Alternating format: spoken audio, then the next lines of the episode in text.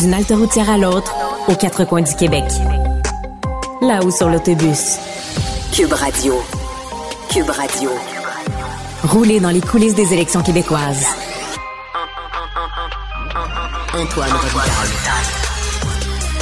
Bon mercredi à tous. Aujourd'hui à l'émission, que retenir de la première moitié de campagne du Parti conservateur du Québec d'Éric Duhem? On en discute avec Gabriel Côté, reporter à QMI, qui est dans la caravane conservatrice depuis le tout début de la campagne. Mais d'abord, mais d'abord, c'est l'heure de notre rencontre quotidienne avec Rémi Nadeau. Rémi Nadeau. Tout a été mauvais. Ça a été un spectacle désolant. C'était triste de voir ça. Antoine Robitaille. On sait bien, vous voulez faire du nationalisme. Mais non, on veut justement contrebalancer cette délocalisation-là politique. La rencontre. Un jour, on fera notre débat. Oui, oui, bien sûr. Métal sur métal. C'est le moment de vérité. La rencontre. Nadeau. Robitaille. Mais bonjour Rémi Nadeau. Bonjour, Antoine. Chef de bureau parlementaire à l'Assemblée nationale pour le journal et le journal. Le chef à la broue dans le toupette aujourd'hui. Et il y a beaucoup de choses, hein, et, et pourtant, Dieu sait que normalement, ça devrait être plus tranquille parce qu'il y a un peu une, une semi-pause dans la campagne électorale parce que les chefs se préparent au débat, mais pourtant, il y a encore beaucoup de, choses qui retiennent euh, notre attention. Not- notamment d'autres tuiles sur la tête de Dominique Anglade. Euh, moi, j'ai un petit segment là avec euh, Foisy et Dutrisac le midi où ça s'intitule Les tuiles du jour. Et donc, il y a une autre tuile et ça va pas bien pour, pour Dominique Anglade. Oui, parce que le Parti libéral du Québec s'est trompé dans son cadre financier. C'est une erreur de 12 milliards de dollars au minimum, parce que je te dirais que tout juste avant qu'on procède à l'enregistrement, Antoine, j'ai vu que, finalement c'était possible que ce soit en fait 16 milliards qu'il y a de différence. Mais bon, on va, on va se limiter au fait que pour l'instant, c'est sûr qu'il y a une erreur de 12 milliards. Et dans le cadre financier, et tu sais, les, les auditeurs pourraient dire, bon, OK, le, euh, dans le cadre financier, il y a des engagements électoraux, euh, on, on se doute que les libéraux ne seront pas euh, euh, portés au gouvernement le 3 octobre, donc euh, tout ça est un peu théorique, mais la raison pour laquelle c'est extrêmement important, c'est que c'est un exercice de crédibilité. Je pense qu'on s'en parlait d'ailleurs euh, la dernière fois quand on a parlé de Québec solidaire, euh, qu'il y avait des, des trucs qui passaient pas et sur lesquels il a dû faire des reculs. Euh, Oui. Alors, donc c'est c'est pour cette raison-là que c'est très important parce qu'on choisit qui va gouverner le Québec, euh, qui va diriger les destinées. Et, et on sait justement que préparer un budget, ben c'est compliqué. Euh, donc euh, les électeurs à un moment donné font un choix en fonction de ceux qui jugent les plus crédibles, les plus solides. Et là, quand tu arrives, que tu es le parti de l'économie euh, historiquement, et que tu arrives avec un cadre financier dans lequel il y a une erreur de 12 milliards euh, qui change même euh, ton ratio dette-PIB euh, que tu as inscrit dans, dans le cadre financier pour le Québec au cours des prochaines années, ben là, ça devient une, une bourde qui entache ta crédibilité euh, comme parti. Le, le Parti libéral, euh, écoute, on pourrait pas le dire autrement, ils ont l'air fous avec euh, cette, cette erreur-là. Et j'ai trouvé vraiment douteuse les explications de Carlos Letao qui quand même bon Ben est oui, allé- parce qu'ils ont, ils ont fait un point de presse, hein?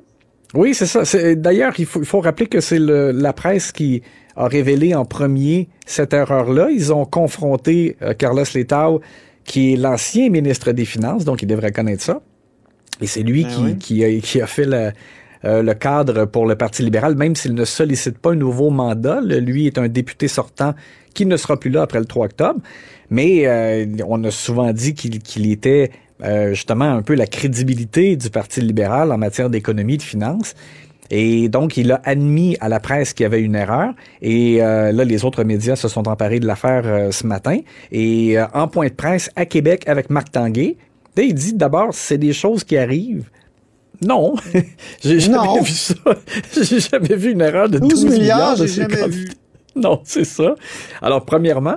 Deuxièmement, il plaide que euh, ils ont manqué de ressources à l'interne au parti pour expliquer ça. Et, et, et surtout, ce que je trouve bizarre, il dit que c'est complexe, mais franchement, un cadre financier, tous les partis doivent en produire un euh, en campagne électorale. Il a de l'expérience, il a été ministre des Finances, et là, il arrive puis il dit... Puis en plus, il y a un rapport maintenant qui est déposé par le ministère des Finances avant Oui.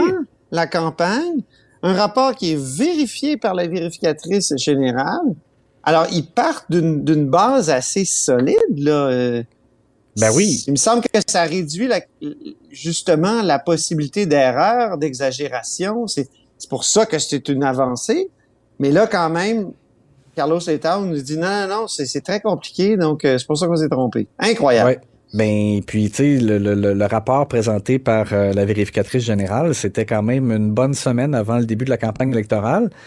Euh, donc, euh, bon, écoute, on va prendre ces mots. Lui, il plaide que... juste pour l'expliquer aux gens, c'est un... On a sous-estimé finalement l'effet des engagements libéraux ou de plusieurs engagements libéraux sur la dette. Sur, c'est ça? Oui, euh, comme si en fait aussi euh, ils avaient euh, sous-estimé ou, mal calculé euh, l'impact année après année sur sur, sur la dette. C'est ce qu'on a décodé et puis ben là. Et c'est ça. Maintenant, ils disaient oui, mais ça change rien à nos engagements et euh, au fait qu'on ne va pas euh, piger dans le, fond des générations, bon, etc. Mais euh, ça change quand même euh, le, ratio euh, dette PIB. Et ça, pour rappeler encore une fois aussi à nos auditeurs de façon simple, c'est évidemment que le, Québec a fait des déficits, et notamment en raison de la, pandémie. Euh, et quand ça s'accumule sur la dette, les, gens, à un moment donné, se posent la question, est-ce qu'on est trop endetté? Là, on se compare avec d'autres États, puis tout ça? Mais la façon, dans le fond, de voir euh, si euh, on, a, exagéré, je dirais, en, ce qu'on ajoute sur la dette, c'est de voir par rapport à notre richesse comme État. Et, donc ça, c'est important. Le, le, ratio dette-PIB, dans le fond, ça montre euh, l'équilibre qu'on doit avoir euh, en fonction de, de notre richesse. Un, un, exemple super simple, rapide. Euh, la Grèce, par exemple, qui est un exemple d'État où on s'est ramassé vraiment en faillite technique, ben, c'était justement en raison du trop gros poids de la dette par rapport au, à la faible proportion de, de richesse, de ressources naturelles, je dirais, de capacité de production de, de, de la Grèce. Et puis c'est un exemple justement là, où ça, c'est, ça a vraiment très mal viré. Mais donc, c'est la raison pour laquelle c'est important. Tu veux nous parler un peu du cadre euh, financier conservateur maintenant? Ça a été déposé ce matin. Moi, j'étais là. Euh, c'est particulier comme exercice. Oui, euh, ben c'est très ambitieux parce que il faut rappeler que les conservateurs d'Éric Duhem, ce sont ceux qui présentent la baisse d'impôts la plus généreuse, la promesse de baisse d'impôts la plus généreuse. Euh, donc une diminution de 2% et en plus il y a une l'exemption de base qui a augmenté de 15 000 à 20 000, donc tout le monde euh, au Québec en profiterait. Euh, et donc ça, ça priverait l'État de 24 milliards de dollars de revenus sur 5 ans, mais malgré tout, ils prétendent qu'il y aurait des déficits juste pendant deux ans et qu'on reviendrait au surplus euh, dès 2024-2025. Comment on fait ça? ça prend une baguette magique, mais euh, donc là, il parle d'effet dynamique euh, qu'aurait l'économie sur l'économie, dis-je bien, les baisses d'impôts. Et oui, j'ai des coûts. même posé la question à, à Éric Duhem et Adrien Pouliot, l'ancien chef qui, qui, était là, qui a présenté le cadre. Je leur ai dit, coudon, êtes-vous en train de nous dire qu'il y aurait comme un effet conservateur, comme Denis Coderre prétendait qu'il y aurait un effet euh, Coderre sur Montréal ou le Parti libéral du Québec 2014 qui disait oui, il va y avoir un effet libéral. Oui, ben même les, caquistes, en... même les caquistes en 2018 aussi ont parlé d'un effet CAC. Euh. Ben oui, effectivement. Donc, euh, le simple fait d'être là, ben, ça change la dynamique.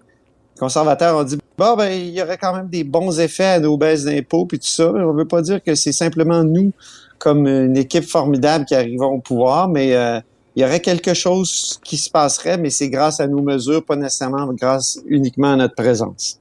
Puis l'autre chose, c'est qu'ils disent qu'ils vont réduire les dépenses de l'État. Ils parlent de 32 milliards en cinq ans, donc c'est la raison pour laquelle euh, malgré leur généreuse baisse d'impôts, euh, ils, croient arriver à un surplus assez rapidement. Mais là, bon, il, y a par exemple compression dans l'aide aux entreprises. Euh, ils, parlent aussi d'aller chercher 9 milliards de dollars avec un plafonnement des dépenses. Et là, Là, c'est particulier. Bon, ils disent qu'il n'y aura pas de coupure, par exemple, de budget, mais ils limiteraient l'augmentation des dépenses dans les ministères, même en santé. Donc, ils disent qu'à court terme, par exemple, il y aurait un milliard de moins euh, sur le budget de la santé. Mais d'après eux, c'est raisonnable. Il y a quand même une croissance de dépenses, mais euh, plus limitée que, que, ce que ce qui est prévu, par exemple, par le gouvernement actuel. On parlait de tuiles pour Dominique Anglade. Parle-moi de Sylvain Lemieux, le candidat dans Côte-du-Sud, moi que j'ai rencontré lors de la première semaine de campagne des libéraux, puis il nous avait dit qu'il était pour le troisième lien à la Éric Duhem. Ça avait mis euh, Mme Anglade dans, dans comment dire, dans, dans, un malaise assez important. Il y a un nouveau malaise à propos de Sylvain Lemieux.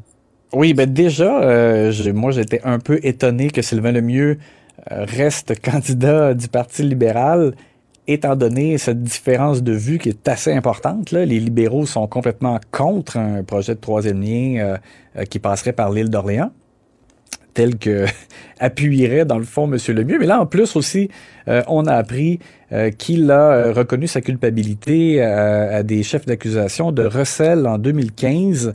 Mm-hmm. Et malgré ça, donc, encore une fois, euh, Dominique Anglade euh, quand même le conserve dans son équipe de candidats. C'est sûr que c'est très révélateur du fait que euh, les libéraux ont tellement eu du mal à compléter leur équipe de 125 candidats. On constate là que malgré des, révélations plutôt gênantes, Dominique Anglade semble ne pas avoir le choix de, conserver ces candidats-là. Donc c'est ça, c'est mm-hmm. C'est révélateur, euh, évidemment, de la situation dans laquelle se, retrouve euh, le Parti libéral du Québec et, ça démontre sa faiblesse. Exactement. Alors, moi, je, face à ça, on va parler du, débat demain, Rémi, mais je me dis, euh, François Legault arrive avec devant lui un Éric Duhem qui est reconnu pour prendre du temps pour payer ses taxes une Dominique Anglade qui est prise avec un cadre financier bancal, puis euh, des, des, candidats euh, bizarres, des déclarations euh, contradictoires sur le troisième lien. En tout cas, il, y a même son projet éco qui demanderait à ce que le Québec soit complètement couvert d'éoliennes. Euh, T'as Paul Saint-Pierre Plamondon qui, qui, fait une campagne tout seul dans son coin. Je, je me demande pourquoi il est stressé, François Legault, mais on s'en parlera demain. oui, mais en tout cas, il parce a eu qu'il me semble qu'il y a plein de bonnes cartes dans son jeu. Oui, mais il a eu l'air stressé parce que euh, il a eu, euh, disons, euh, des répliques assez acerbes à l'endroit de, de, journalistes qui posaient des questions mardi. Et donc, tout juste avant sa pause pour se préparer, on a eu l'impression qu'il y avait un petit peu de stress qui entrait en ligne de compte. Mais comme tu dis, il y a des munitions. C'est sûr que les, autres chefs aussi ont des munitions contre lui, notamment ses propos sur ben l'immigration. Mais quand même, et on en reparlera effectivement plus en détail demain parce que ça va être un exercice vraiment intéressant et, c'est là où euh, beaucoup euh, de citoyens euh, s'intéressent à la campagne et regardent le débat. Donc, c'est un moment super important.